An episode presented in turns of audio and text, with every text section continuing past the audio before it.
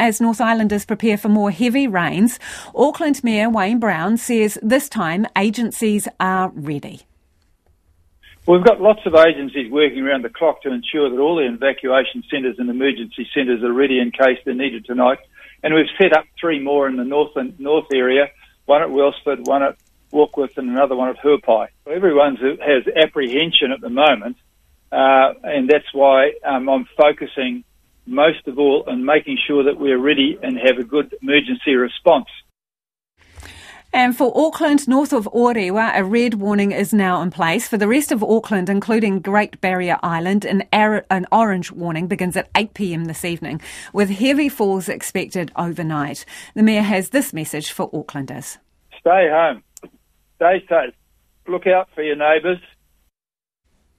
And Mr Brown says an Auckland Emergency Relief Fund has been set up to help with finances for those suffering from last weekend's flooding.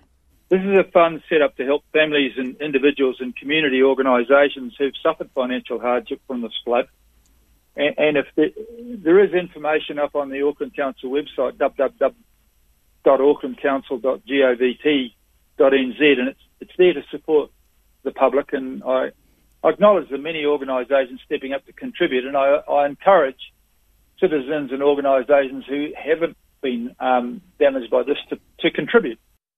And residents are being urged to act fast. If you see rising water, evacuate to higher ground and don't wait for official warnings.